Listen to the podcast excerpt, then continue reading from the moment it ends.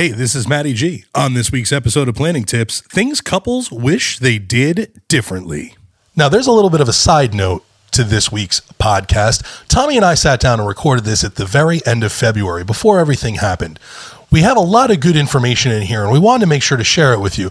Tommy and I were both very excited about spring coming and the start of wedding season, and we still are. So take a listen, see if any of this information helps out, and we're all going to get through this one together.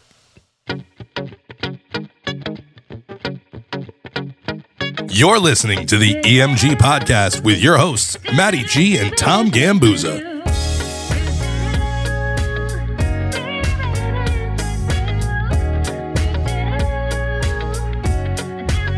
All right, all right, all right. What's up, Thomas? Yo, yo. How are you today? Great, man. Great. Great.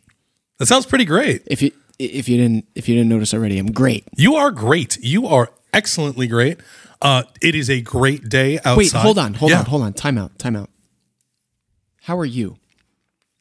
I feel like I never because you always ask me and I, I always forget to ask back, which is not cool. How are you? It's March, baby. It's my month. It is the month of March. It is. It is. Uh, uh, spring is a coming. Uh, second only to the fall. You know. Yeah. Uh, St. Patrick's Day. Big fan. Uh, you know.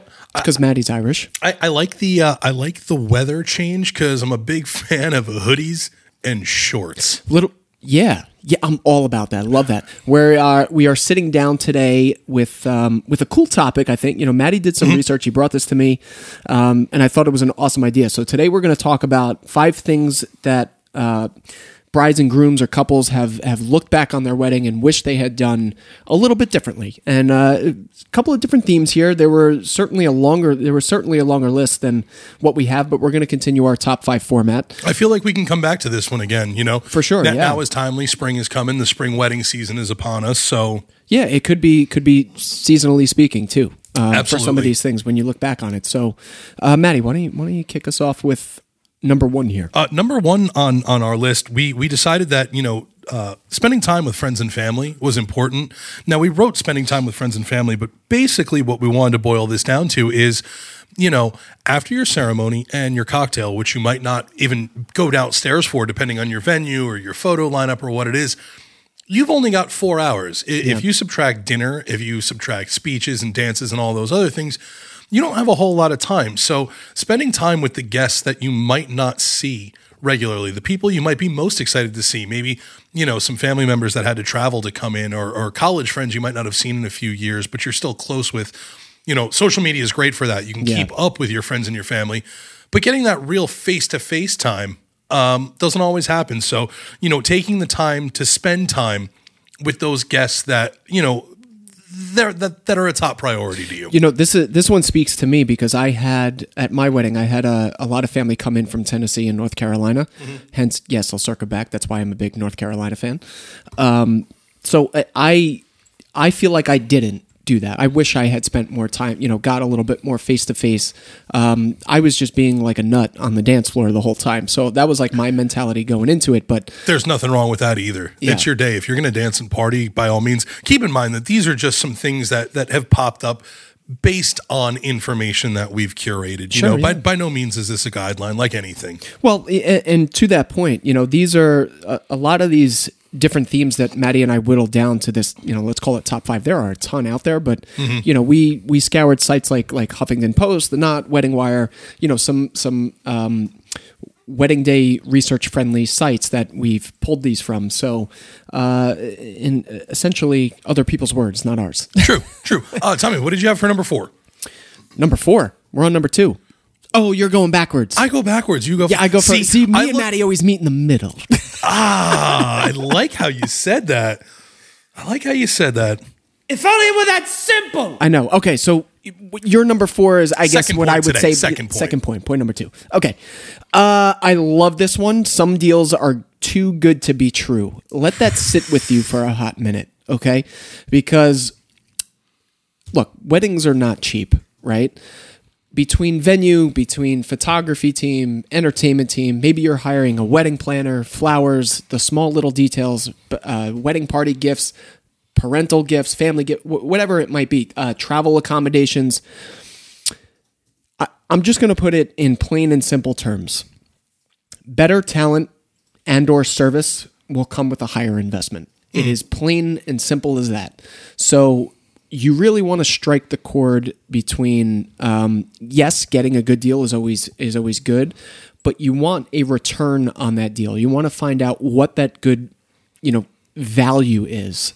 And that's why we, I mean, here at EMG, we always suggest to all of our couples to shop by value, not by price. And we always, especially on the entertainment side, uh, consider your entertainment experience an investment, not an expense. Yeah.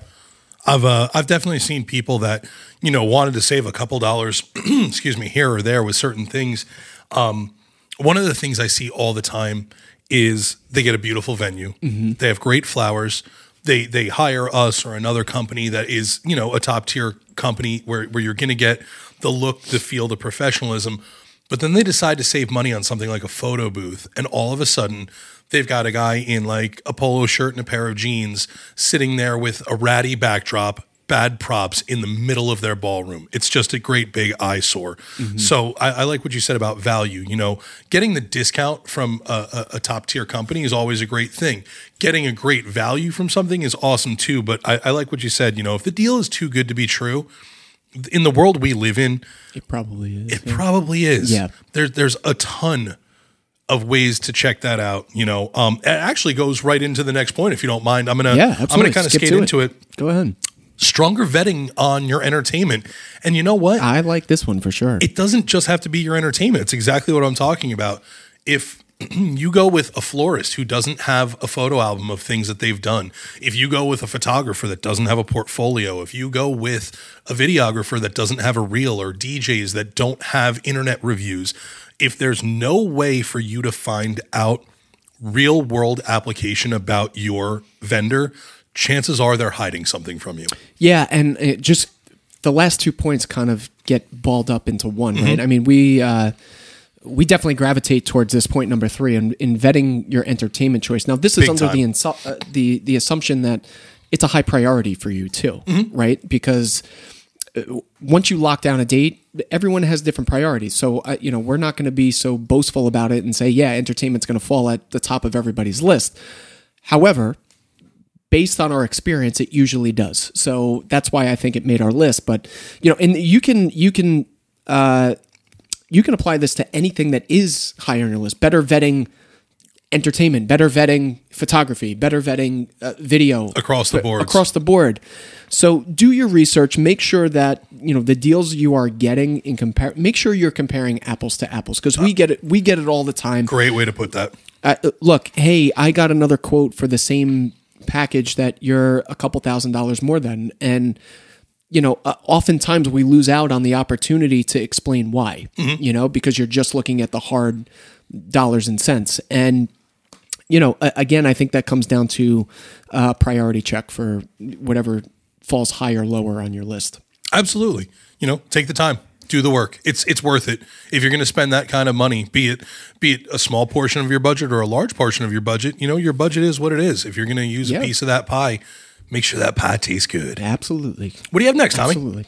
All right, so number four here, or what Matty would consider number two.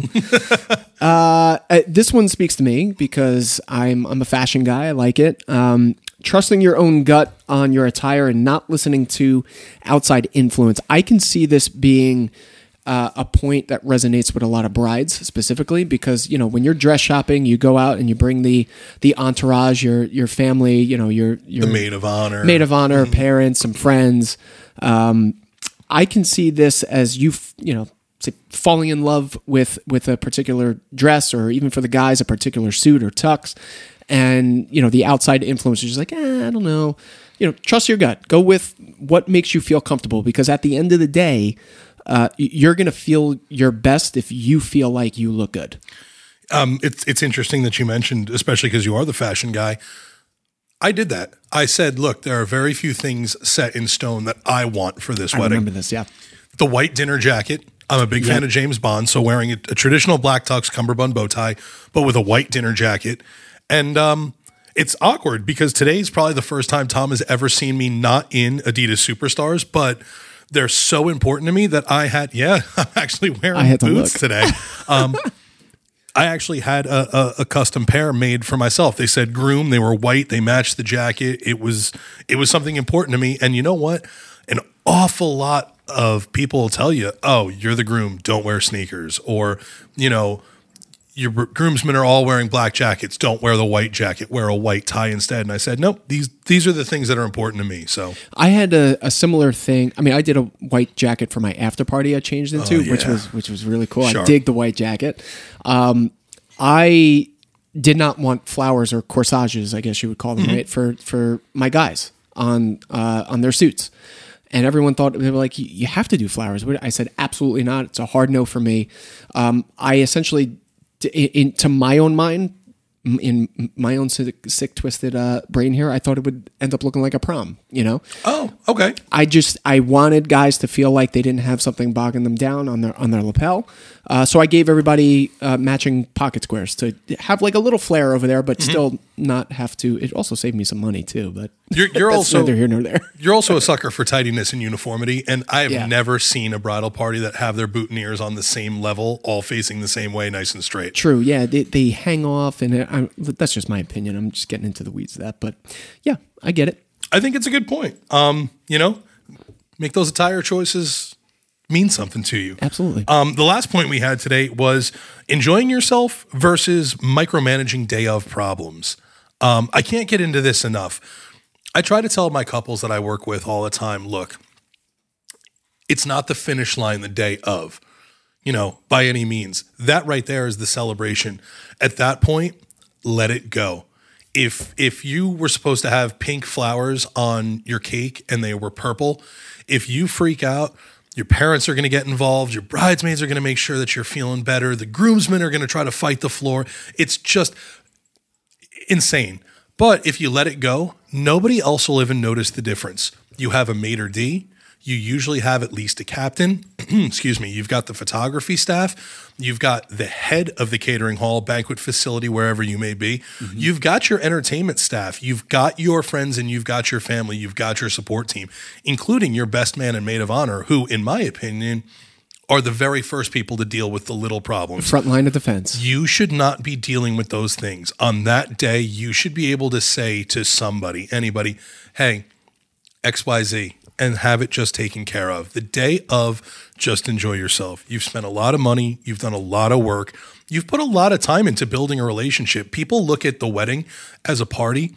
To get to that point, you've opened yourself up to somebody else, their friends, their families. You've given yourself, you've accepted them in that's the culmination of those things. So come that day, enjoy yourself, let others deal with the little things. Yeah, I mean, I don't think I can say it any better or add to that. That it's pretty much simple. It's been a consistent theme through uh, past episodes that you know Matty, have, Matty and I have consistently preached.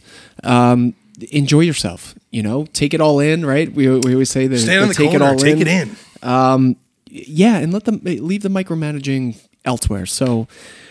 Look, those are five things that we've compiled. Hopefully, we can uh, do a version two of this with uh, some further uh, points that we can help you out with. But thank you. What? Oh, wait, Honorable mention. I almost forgot. and we both have honorable mentions this time, Tom. We do, Matty. Yeah, We, have been chewing on your ear for a little bit. I'm going to make mine nice and short. I'll give you a Me little too. anecdote and then I'll just tell you the thing. go ahead. it's it's the timing of pictures and first look. Um, for me, my wife and I we booked our venue. I don't want to say 100% based on, but a good portion based on the cocktail room. We both really dug it. It reminded us of something that It was a really cool room. it was a very cool room.